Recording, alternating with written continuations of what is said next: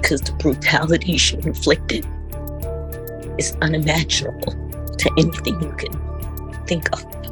It's a case that one can never understand a mother brutally killing her own child. And now, almost 10 years later, that mother now out of state custody. We were victimized once by the murder of the baby. We were victimized the second time going through the proceedings. And then you release her and you victimized us again. This is Texas Crime Stories The Murder of Caiden Parker.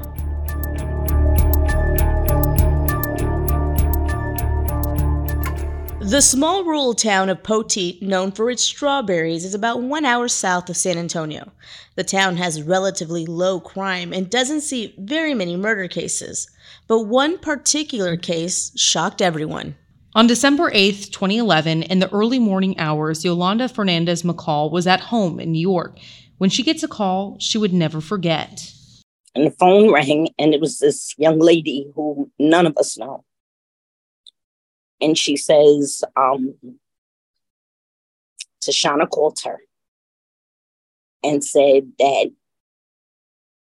the baby was dead and she may be dead.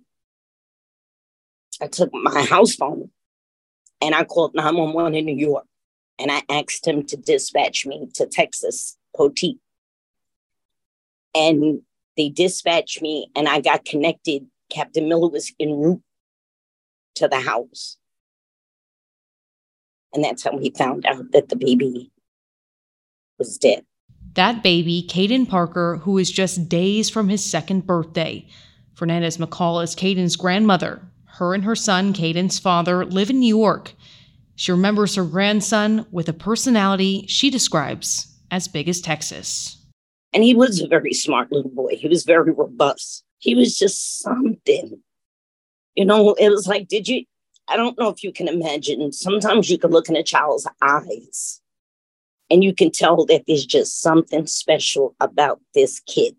Caiden has since moved with his mother, Tashwana Campbell, to Texas. Yolanda saying there was just something about Tashwana she was concerned about, but never expected her to harm her own child. To be given the ability to carry child for nine months and then destroy. I can't fathom it. I can't. I still can't get my mind around it. When police arrived to the scene, they found Caiden with multiple stab wounds, and Tashwana was covered in his blood. She was arrested at the scene and charged with capital murder. The first thing that she said is that her stepfather did it. Then it was intruders then it was something we read about Santeria. None of the stories made sense. But you are quite aware of what you're doing if you can make up three stories. You're not insane by any measure. Tashwana would eventually admit to police that she stabbed her son, but police never said what her possible motive could be, and Yolanda has never found out either. Next up would be a trial for Tashwana, but she was found not guilty by reason of insanity. She was taken to a state hospital where Yolanda thought she would spend most of her life, but instead, almost 10 years later, Yolanda was shocked to find out Tashwana had been released, and she found out by seeing her profile on Instagram with the caption that said, quote, I'm back. We were victimized once by the murder of the baby. We were victimized the second time going through the proceedings. And then you release her and you victimized us again.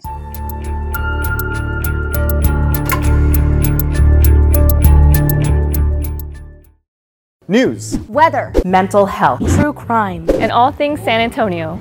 KSAT has a podcast for everyone with a local twist. Tune in daily for the day's top stories on KSAT News Now. Or learn more about South Texas weather phenomena with whatever the weather. Deep dive into mystery with true Texas crime stories that happen right here in our own backyard. And count on the KSAT Explains team to answer some big questions about San Antonio. Plus, our newest edition, Living Out Loud, making mental health easier to tackle in San Antonio. Find us anywhere that you get your podcast. Be sure to subscribe so you never miss an episode. Or watch the video versions on our KSAT YouTube page. Remember to subscribe there too.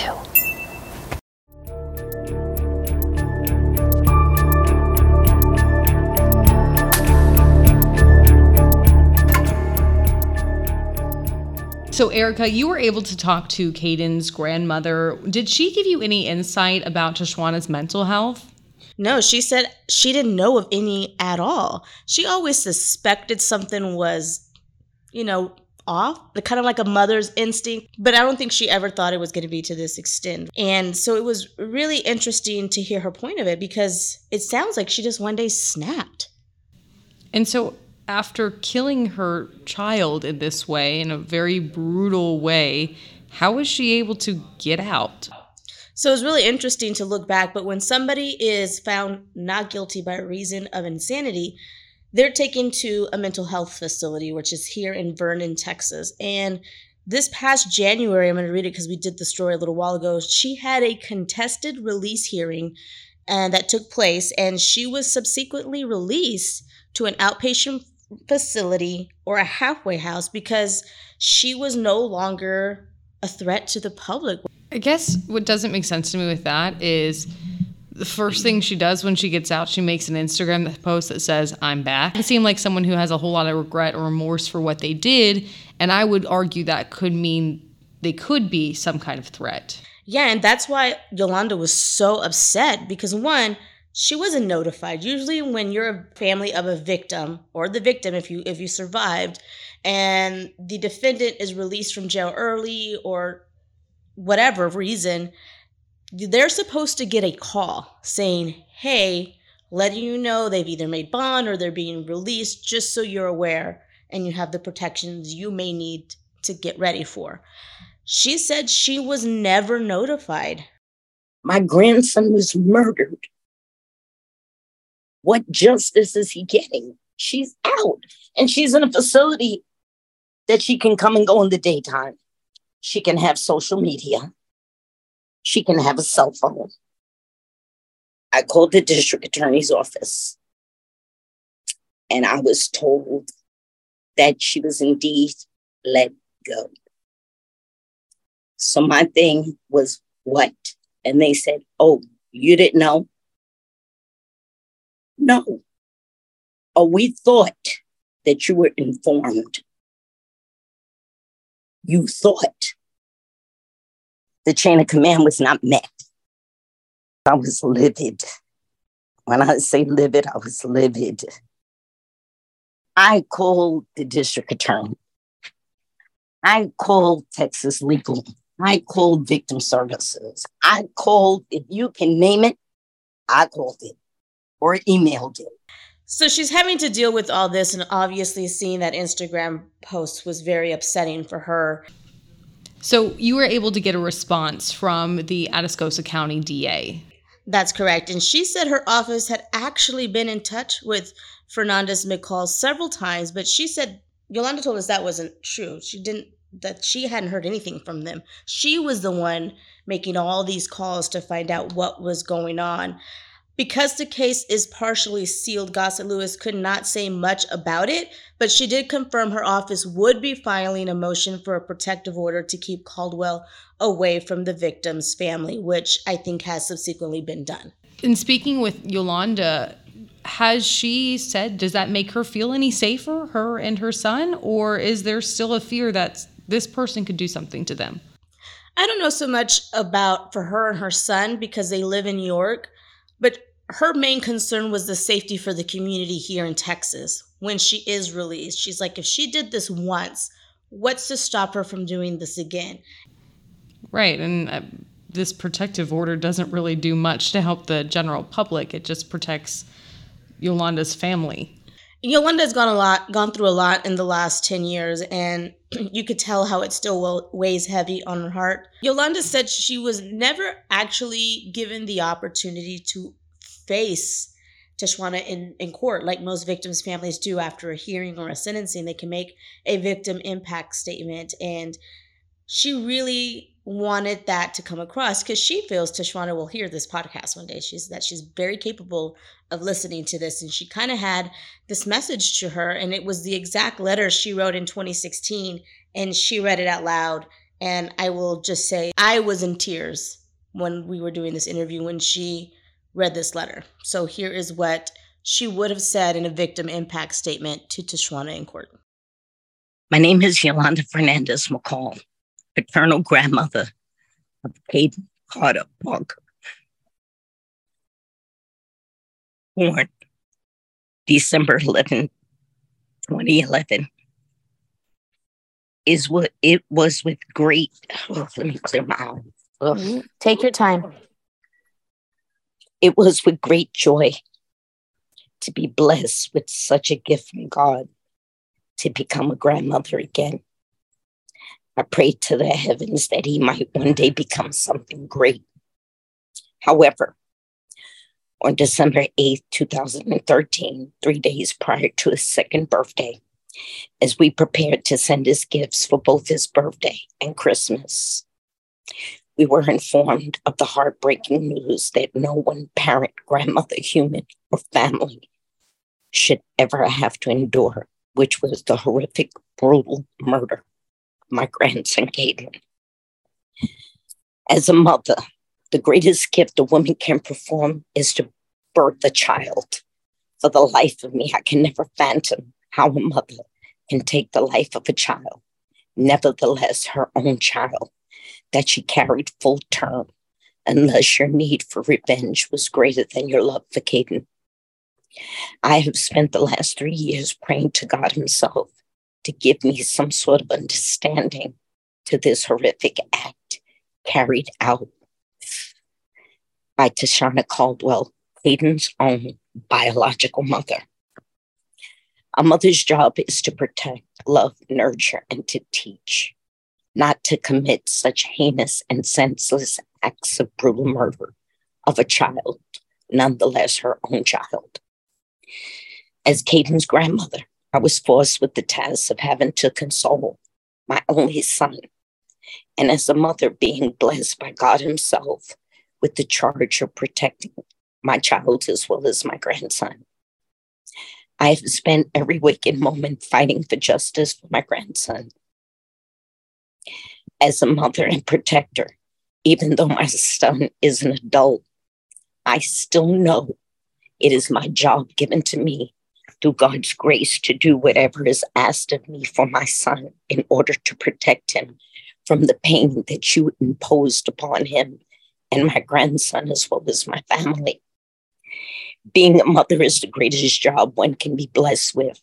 However, due to your actions, I was given a job to do what no parent or grandparent should ever have to perform, and that was to make arrangements for his funeral.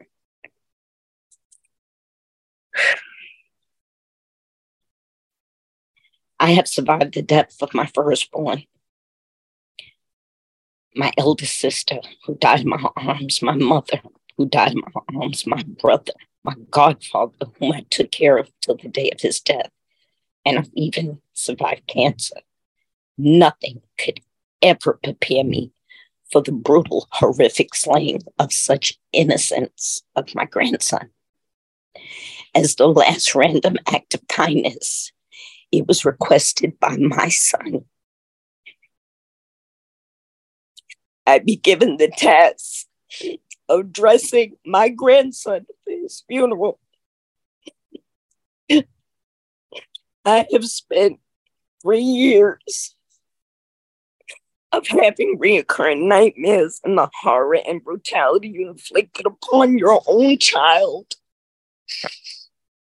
because of your actions. You should never be allowed the privilege of living in society, nor should you ever be given the privilege of being around another innocent child. I beg the state of Texas to keep you incarcerated for your natural life without the possibility of parole and or pardon. I beg with every breath that the state of Texas can find you until the day the Lord Himself deems it's your time to expire. As a Christian, I cannot, excuse me. Oh, oh Jesus. As a Christian, I cannot allow you to consume my family and I with hatred and that is the only reason why we have not requested the death penalty by injection. However, due to your calculative, brutal, and horrific actions, you deserve to spend the rest of your life incarcerated, where we can all be assured that you will never be given the opportunity to inflict such pain and sorrow to another human being. You know, after something like this happens, those emotions still feel just as raw as they did whenever the crime itself took place or when that court hearing took place. And you can tell she still feels that way to this day. Yeah, her grandson meant a lot to her, and she didn't get to spend a lot of time with him because he lived in Texas. She did say they oftentimes FaceTimed and she would see videos of him, and that's how she knew about his big personality. And she was later joined an organization called Tree of Angels that was here in Texas. It kind of went away in Texas, but she took it to New York. It hasn't been going on from the pandemic, but this year she is hoping to be, to bring back Tree of Angels, and it's all in memory of Caiden. That's really special that she that she's taking this and is hoping to share what helped her to other people who maybe are going through something similar or the same kind of thing or experiencing that loss. So she's paying it forward in ways that she was helped. Yeah, exactly. And and she just doesn't want people to forget about Caiden. Yes, he died tragically and horribly, but she said he was so much more than that and that's what she wants people to remember is his big smile and and his personality like she says was as big as Texas.